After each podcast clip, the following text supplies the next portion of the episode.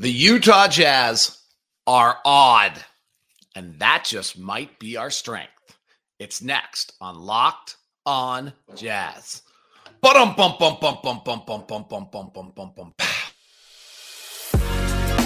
You are Locked On Jazz, your daily podcast on the Utah Jazz. Part of the Locked On Podcast Network, your team every day. How are you? I'm David Locke, radio voice of the Utah Jazz, Jazz NBA insider. This is Locked On Jazz, your daily podcast on the Utah Jazz. The Utah Jazz are odd, and I'll explain that comment from Tim Lacombe. I'm stealing his stuff, but he's dead right. It's the perfect comment about who the Utah Jazz are, but it might be our strength, and Will Hardy has seemingly figured out what to do with odd. So we'll look at that and the rotation, which I think is set for the season to start at least. What the Jazz are doing, and all of a sudden I hear myself that because I went to a box score and the NBA automatically plays video. And we will have points gained Western Conference today coming your direction as well. So that's all that's coming up on today's edition of Locked On Jazz. Should be a fun one. As I mentioned, I'm David Locke, radio voice of the Utah Jazz, Jazz NBA insider, and this is Locked On Jazz. It's your daily podcast on the Utah Jazz. Give you insight, expertise, geeky numbers, hopefully making it way better to be a Jazz fan each and every day. Thank you very much to the everydayers, and thank you for making Locked On Jazz your first listen of the day. We are free and available on all podcasting apps, including YouTube. And our YouTube question of the day is, do you like the way Will Hardy has found a way to play all five Jazz guards? So, as of right now, the Jazz have a 10-man rotation. But let me back up to the first comment. The Jazz are odd. They really are. If you think about it, we're playing without a point guard. We're playing with a 7-1 small forward. We're going to go small in the middle of a game while starting with basically 3 7-footers. Our best passer is a 6'10 Canadian. Our second best passer's guy who's Luke Walton said is open when he gets off the bus. There's nothing about this team that's at all traditional or makes sense or is built in a way that makes you comfortable.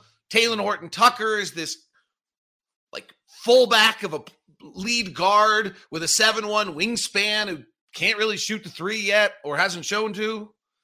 Colin Sexton is this shot out of a cannon, craziness of energy and pizzazz every night. There's just, it's odd. It's all odd. It's a team that people think should be tanking, but it's not. And then it wins a bunch of games. And now people can't figure out if it's tanking or a playoff team or what.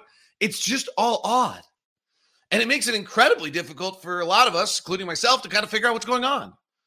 And the crazy thing is through 4 preseason games, I think Will Hardy's just figured it out. He's just figured out exactly what he wants to do with this roster and how it's going to work. And the oddity of it all might work. It just might work. At one point in the game, we literally have 3 guys that are 6, if Collins is 6'10. For majority of the game, we play 3 guys that are 6'10, 7'1, 7'1. Or Kelly 6'11 in that lineup. And then he's going to turn around at another point in games and play a 7-footer with 4 guards. It's all over the place. And in a pick-and-roll league, we're not playing pick-and-roll. And in a, like, it's just, like, we're odd. I kind of love it. I kind of think it's the essence of who we are. It's an oddity we should embrace. And it may be playing to Will Hardy's strengths and his ability to kind of figure it all out. I've been telling you all week long, we're going to play a 9-man rotation. No, we're not. We're going to play a 10. Really looks like we're going to play a 10-man rotation. Super hard for a coach to do, but it looks as though he's figured it out. If you look at the first half last night, Markkanen and Collins play 17 minutes. Clarkson plays 17 minutes. Okay, those all paced for 34. Talen plays what would be the equivalent of 25. Olynyk plays 26. Sexton plays 22. Agbaji, Keontae, and Chris Dunn all play 14. The only one that doesn't match up right is Walker played what would just be 20 minutes. I mean, I think Walker's got to play more than 20. So where those minutes come from could make the 10-man rotation a little tough. The problem with 10-man rotations, inevitably somebody's playing like 4 or 6 minutes. And we'll see what happens there. But what Will Hardy has done here is he has Talen Horton-Tucker starting with Jordan Clarkson. And as everydayers heard the other day, this was our best two-man playing pair all of last year. I asked Will about it yesterday. And he said, you know what, they play together, they have a chemistry, and it kind of works. JC can play with anyone, and Talen drives, and JC spots up and shoots. They were plus 11.6 last year in 100 possessions together. Really, really good defensively, which is probably a little bit of an outlier. You start it with Lauri Markkanen, with John Collins, and with Walker Kessler. And then the first substitution, which is happening really early, is that Kelly Olynyk comes into the game and spreads us out to go to five out. He came in at the 8:27 mark, super early. I don't know if it'll always be that early. That's why Walker didn't play very much. Maybe in a preseason game, we'll want to see this more than anything else, so it comes about 2 or 3 minutes early. I'd be surprised if it didn't come a few minutes later. But Olynyk comes in for Kessler. And now you're five wide. Because Kelly can shoot the three. Collins seems to be okay right now. He seems to be like at the 35, 36 level. And Markkanen. So now you got bigs, but they can all shoot. And boom, here comes the driving of Talen Horton-Tucker and Jordan Clarkson, with your next substitution being Colin Sexton. Colin Sexton comes in, and now you have two drivers. The idea of playing Colin Sexton and Jordan Clarkson together is literally like, to me, orange juice in your cereal. And it somehow we're going to do it because we're odd, and it's going to work. It makes sense. And then the next thing he's doing that's so interesting is he runs Agbaji in for Collins, and in my mind, Lauri now slides to the five. This is what I've always talked about. So Lauri's our backup five. Olynyk's really playing the four. Olynyk's not a great five. And defensively, you'd like Lauri to be the five because Kelly, a weakness here is Kelly doesn't protect the rim very well. And then comes kind of the magic trick that Will Hardy's pull out of thin air, which is, okay, I have 6 guards. I'm going to slide Agbaji to play basically a 3. Okay, we've solved that problem. Lauri really only plays about 20 minutes a night to 3. There's another 28 minutes there. Agbaji can go get those. We'll be okay. But what do I do about my Hunger Games of 5 guards? I just play them all. We're odd. Why not?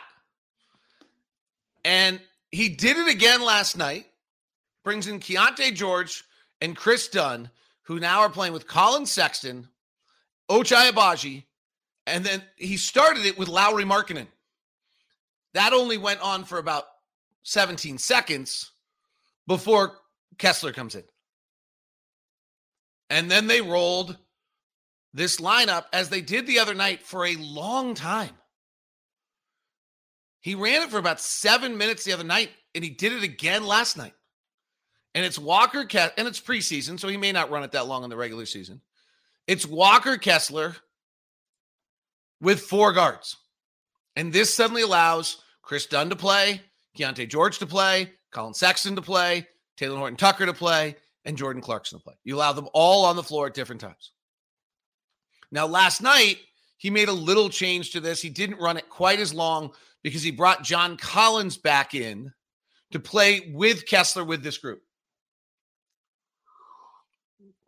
And that's when Collins was suddenly playing a pick and roll with Kessler on the baseline and letting John Collins with those space kind of play a pick and roll game, which is then kind of another area where we're odd.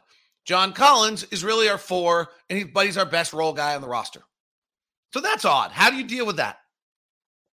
And Will may have found that answer, which is you stick Kessler in there with the 3 guards, bring John Collins back in, and let John Collins play pick and roll. Because John Collins needs to play some pick and roll. It's where he's at his best, getting on top of the cup. Now, New Zealand breakers are not a great answer here, but on all these things. But this is, I think, where we're heading. And then at about the 7-minute mark, Clarkson came back, Markkanen came back, Olynyk came back, and you had Markkanen, Olynyk, and Collins on the floor. Which is where you were, as Kessler goes out, which is where you were, frankly, early 4 minutes into the game anyway. You're now playing the three bigs, all spread out though. Markkanen, Olynyk, and Collins. Clarkson comes back in to that lineup, and Talen Horton-Tucker comes back in the lineup, and that's suddenly becoming the lineup you're using as much as any other. And if you want to, you can bring, at some point, we brought Sexton back in to play Sexton with Clarkson some more. Again, super odd, but seems to work. And I'll tell you what, I think this is our opening night rotation. I suspect we're not playing many of our guys against Sacramento when they're the team we're opening against. Like, you want to talk about putting your whole offense in, like, we could just play one-on-one all night in Sacramento. It would not surprise me at all. And frankly, I'd be surprised if our guys played. Work on conditioning, do other things with them, but why show them to Sacramento when that's your opening night game? It's not quite the NFL, but it's a little bit like it.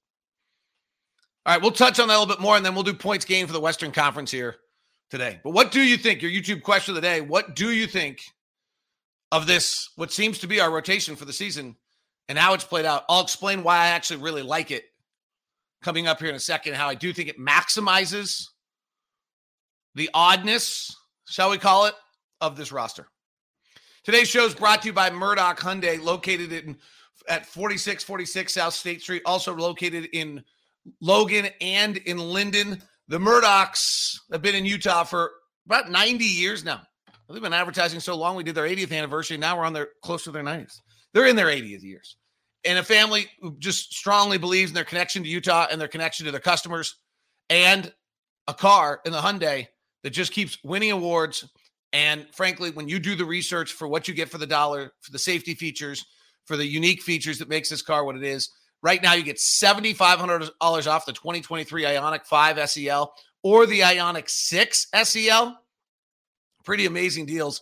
Both those have won massive awards. Both those are all electric. Right now I'm driving the Ioniq 5 while yearning for the Ioniq 6. Let's be perfectly honest. This has been a reoccurring theme. David, I've even got guys sending me little notes in their finance department telling me how I might be able to do it. It's pretty great. The Ioniq 6, the Onyx Black, the digital green, the silver. They're all available, and they're all gorgeous right now. It's all at Murdoch Hyundai, located at 4646 South State Street, also located in Logan and in Linden. If you're going to stop by, feel free to give me a little note and come by and give me some information, or give me a note that gets me to set you up with a VIP meeting with our good friends over at Murdoch Hyundai. Today's show is also brought to you by our official ticketing partner, GameTime. GameTime gives you a chance to get into the games and takes care of all your needs when buying tickets. Here's what GameTime will do for you. Last-minute tickets and flash zone deals. Easy to find and buy tickets for every kind of event in your area. And then these are the cool things. Low price guarantee, event cancellation protection, job loss protection, views from the seats in the venue. So you're guaranteed on the price. Okay, check. You get to look at the ticket and see what it looks like. Check. You're guaranteed if the event's canceled. Check. And it's easy. Comes right to your phone and is taken care of right there, so you don't have some other email search and everything else you have to do. And Game Time guarantee means you always get the best price if you find tickets in the same section, row, or less. Game Time will credit you 110% of the difference. Download the Game Time app, create an account, and use the code LOCKEDONNBA for $20 off your first purchase. Terms apply. Again, create an account, redeem code LOCKEDONNBA for $20 off. Download Game Time today. Last-minute tickets, lowest price, guaranteed.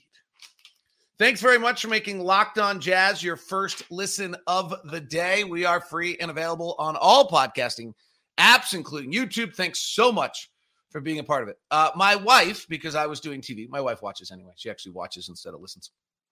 But because I was doing TV, and our thoughts and wishes go to Craig Bullerjack and his family. His father passed away. He lost his mom earlier this summer. Tough times for Craig and his three kids and his wife, Sharon. So deep thoughts to Craig, one of the great guys out there. And he is expected to be back in Sacramento. So you are free from me. But anyway, my wife just downloaded the Jazz Plus app on Roku, and for $125, got every game for the entire season. It's less $1.50 a game, 2 tickets to an upcoming game, and T-shirt and a hat. Super great. And she just, it's just the easiest viewing experience there is. She just downloaded the Jazz Plus app on, we use Roku, and had it right there. So if you haven't checked it out, please do. Jazz Plus is pretty awesome. All right, here's why I really like what Will's done, and then we'll get into points gained Western Conference. predictions. Our oddity, our strength is these five guards. And everyone had an explanation of why they should all play. And Keontae's proven he's ready to help this team. And Chris Dunn has proven that he brings a value. And we don't really know who Talen Horton-Tucker is yet. And he's, as you know, he's still super young and we need to find out. And Jordan is just kind of the cool, calm, collected one. And Colin, we need to find out who he is as well. So we really have these three guards in Colin, Talen, and Keontae. We got to find out who they are as a franchise. And you're finding a way to do it. And then you have these guys that aren't natural point guards. They're really drivers. And they're not pick and roll guards. And so spread the floor with them as much as you can. Just let them drive. And then they're not great passers, but you have this unique odd thing that you have Kelly Olynyk, who really wants to be a point guard, despite the fact he grew from 6'3 to 6'10 in his junior year in high school, where he went from being a point guard and quarterback to having to be a center. And you're letting him basically play a little point guard. You're letting him be the one who takes the ball and distributes a little bit when he's on the floor with Clarkson and Sexton, who are trying to play off the ball. And you're suddenly have found a way to accentuate the strengths of almost everyone. There's little problems. Can we get enough defense when Kelly Olynyk's kind of playing the five and not have Kelly be exposed? Can we have Markkanen actually be the one protecting him? Can we rebound it all with four guards and Walker Kessler, and Walker goes for shot blocks and then is out of the play? There's going to be issues. And I'll be curious to see whether we can still be a really good defensive team. We have all this length and some pretty good athleticism, and it feels like we should be a good defensive team. And I'm just not entirely convinced that's going to happen. Just watching, I just think there's enough little pitfalls on the way this team works out that I'm just not convinced it's going to be able to be very good defensively. And that's going to probably be the key to the season from being the difference between 36 wins and suddenly banging on the door of the play-in, is if they can be good defensively. Because if this team can be 15th defensively, they're going to win a lot of games, and I'll show that to you now as we get into the points gained prediction. So here's what's point gained. Points gained is my offensive metric that ranks offensive players and how they use their possessions compared to league average. There's a few things I do here. One is I kind of look to see how many possessions, scoring opportunities each roster has on them if everyone gets the average. If you're in the range of 100, it's 110, it's fine. If you suddenly jet up to like 115, 120, 125, you're going to have a little bit of a chemistry problem on your hands. Boston had this a few years ago. We've nailed this pretty well actually over the years.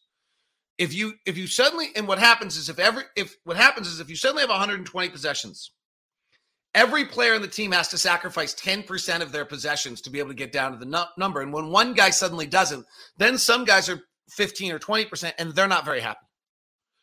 So the teams that have too many possessions on their roster right now, interestingly, are the Clippers, the Lakers, the Suns in the Western Conference. On the East, it's Milwaukee, strangely, Charlotte, and Toronto. So that's because of injuries on Charlotte. Everyone got bigger opportunities, and then all of a sudden, the injuries are gone. So we're going to stay in the West today, but we'll mention that again tomorrow. So the Clippers, the Lakers, Pelicans are awfully close, and the Suns are the three teams I'd be a little careful on in chemistry. Now, if LeBron doesn't play a bunch of games or AD doesn't play, that'll probably solve itself, but that's that. Now, the next thing I do is using Kevin Pelton's minutes projections, I go and project how many possessions each player is going to get to use on their team. And then from there, go and look at how they would do compared to an average possession. So if you're zero, your offense will be dead average 15. If you're positive, and by the end of this, most teams are positive, actually, by the way. Most teams collectively are positive.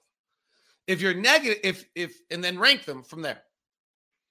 So if you take somebody like, say, the Dallas Mavericks, who I'm surprisingly bullish on, what they're going to be offensively this year. Well, maybe not surprisingly, they have Kyrie, but just taking the Dallas Mavericks, the first alphabetical team in the Western Conference, you're projecting Luka's going to use 27 scoring opportunities a night. Kyrie's going to use 22. Tim Hardaway, 13. Josh Green, 7. Grant Williams, 7. He's not going to like that. He's going to want more than that. Maxi Kleber, 5. Dwight Powell, 5. Seth Curry, 8. Jaden Harden, 7. And Richaun Holmes, 3. We'll see. I don't have Lively or Prosper playing. Maxi Prosper playing. they're very interesting. One of the premises is you want every player to be a little bit above average, and you collectively put it at it together, and that's what you get.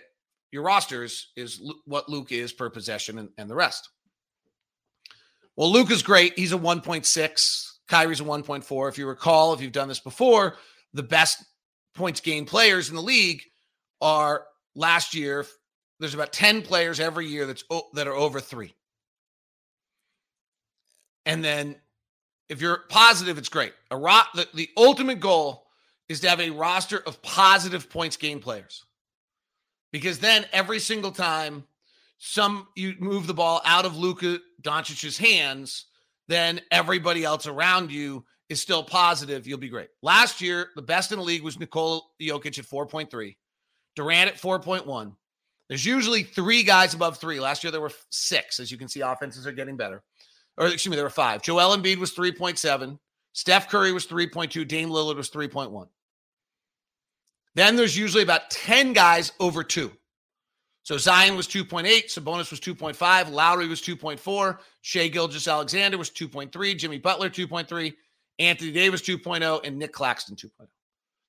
And then you get a gaggle of players over 1 and the rest. And a negative, one of the other premises, and you'll see this come up here, is that a negative offensive player is far more detrimental to a roster than anyone in this league still realizes. The misnomer in this league still is that the negative offensive player is far more detrimental than coaches, general managers, fans realize.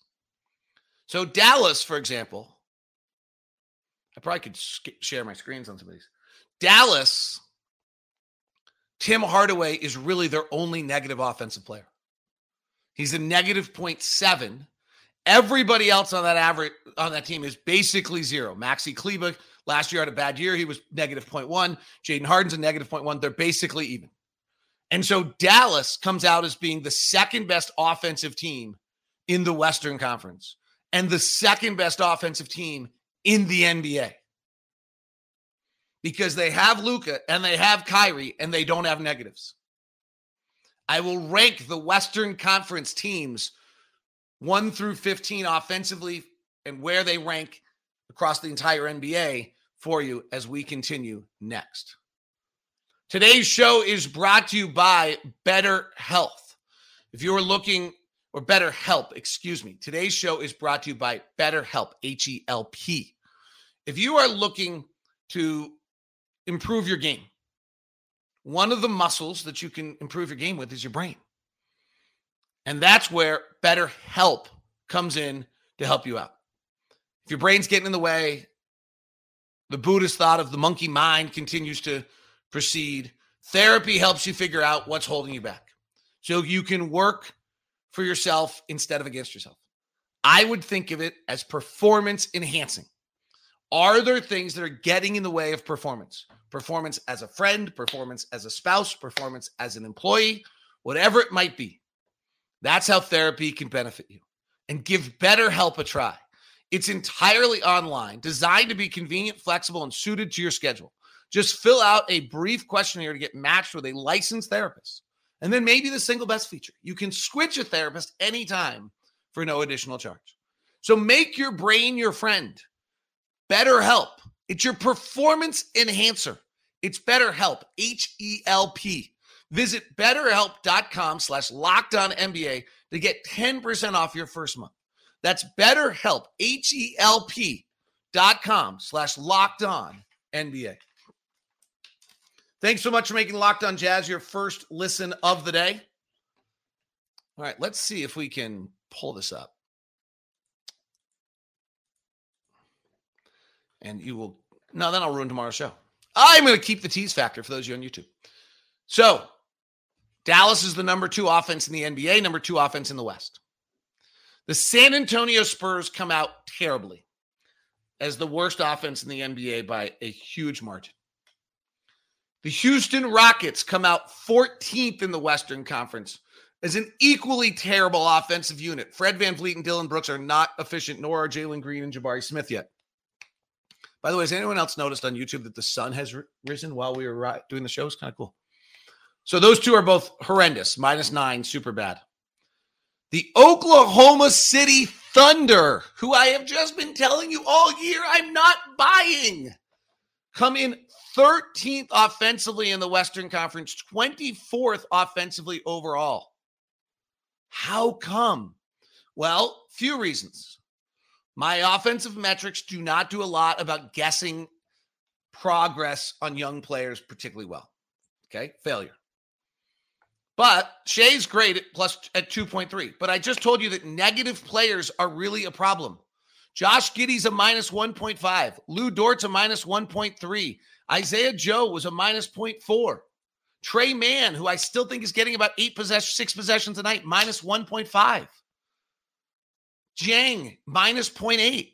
In fact, other than Shai Gilgeous-Alexander, Jalen Williams was a positive 0.4. They don't have another.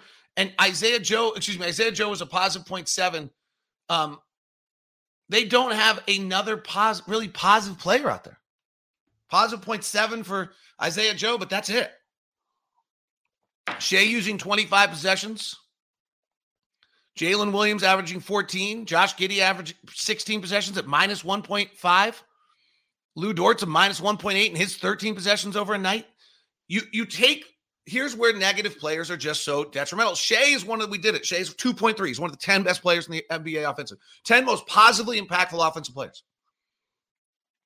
But Lou Dort at minus 1.8 and Josh Giddey at minus 1.5 is minus 3.3. They completely negate Shai Gilgeous-Alexander with their two negative players. Even just Trey Mann and Josh Giddey negate Shai Gilgeous-Alexander completely. Negative offensive players are crazy detrimental. You'll see it on the Eastern Conference in the most bizarre thing. So Oklahoma City, 13th offensively. Now, Mark Dagnall does an amazing job with them. They grab some offensive glass to cover it up. You'll see our next team I never project right because they do some things that are unique and that kind of overshoot my numbers. And maybe Oklahoma City with Chet Holmgren's going to be great defensively, and that will solve their problems. And maybe this shouldn't be all that stunning, but the Thunder last year offensively, I had preseason numbers up, were the 14th best offensive team in the league, and I just don't see that happening. We'll see. Rookies are usually not very good. Chet Holmgren's sort of a rookie. Memphis is next. Memphis, who last year was the 15th ranked offensive team because they're the 9th best offensive rebounding team and because they get to the free throw line. My numbers should show the free throw line. But Memphis comes in at 12th in the Eastern Conference and 20th overall. Little surprising. So those were two big Eastern Conference surprises. Why? John Morant's a negative 1.2. I actually have John Morant playing in his 25-game suspension. Actually will help them a little bit. Marcus Smart's a minus 0.9. Steven Adams is a minus 0.2, and David Roddy, who Kevin Pelton had playing about 18 minutes a night as their three, we'll see who it turns out to be, is also a minus 0.7. So, we'll see who they play, but they're lacking that small forward, and that's usually it's been a negative for them. And Desmond Bane is their best offensive player at 0.8, so is Jaren Jackson Jr., but nobody's like a 2 or 3. Surprisingly, the Portland Trailblazers come in 11th as their roster is constructed right now. But not really. DeAndre Ayton's pretty good offensively. Jeremy Grant's pretty good offensively. Scoot is a negative because he's a rookie in his projections. And Portland comes in. The 11th best Eastern Conference team comes in the 16th best team overall. So the West is dominant offensively. Pelicans come in at 10th offensively and 13th overall. Minnesota Timberwolves, 9th. Offensively, and 12th overall in the Western Conference. The Utah Jazz come in at 8th best offensive team in the Western Conference and 11th best overall. Why? Because Lowry's a plus 2.4, Jordan's a negative 0.9, Talen Horton-Tucker is a negative 1.6, and Keontae, I have projected as a negative 1.5. Taylor Hendricks, I do have projected as playing, which probably is not going to be the case for a while, and he's a negative, so that will help us out a little bit. And Chris Dunn, we'll see how he ends up, if he ends up playing more, whether it's a positive or negative. Last year was a positive. Years past have been a negative. But John Collins is a 1.4. Kelly Olynyk's a 1.1. Walker Kessler's a 1.6. There's a lot of positives there that get the Jazz to the 8th best team and 11th overall offensively. If we're 11th offensively, we'll be 15th defensively. That's why I made that comment earlier. The Warriors are the 7th best offensive team in the East, but the 8th best offensive team overall.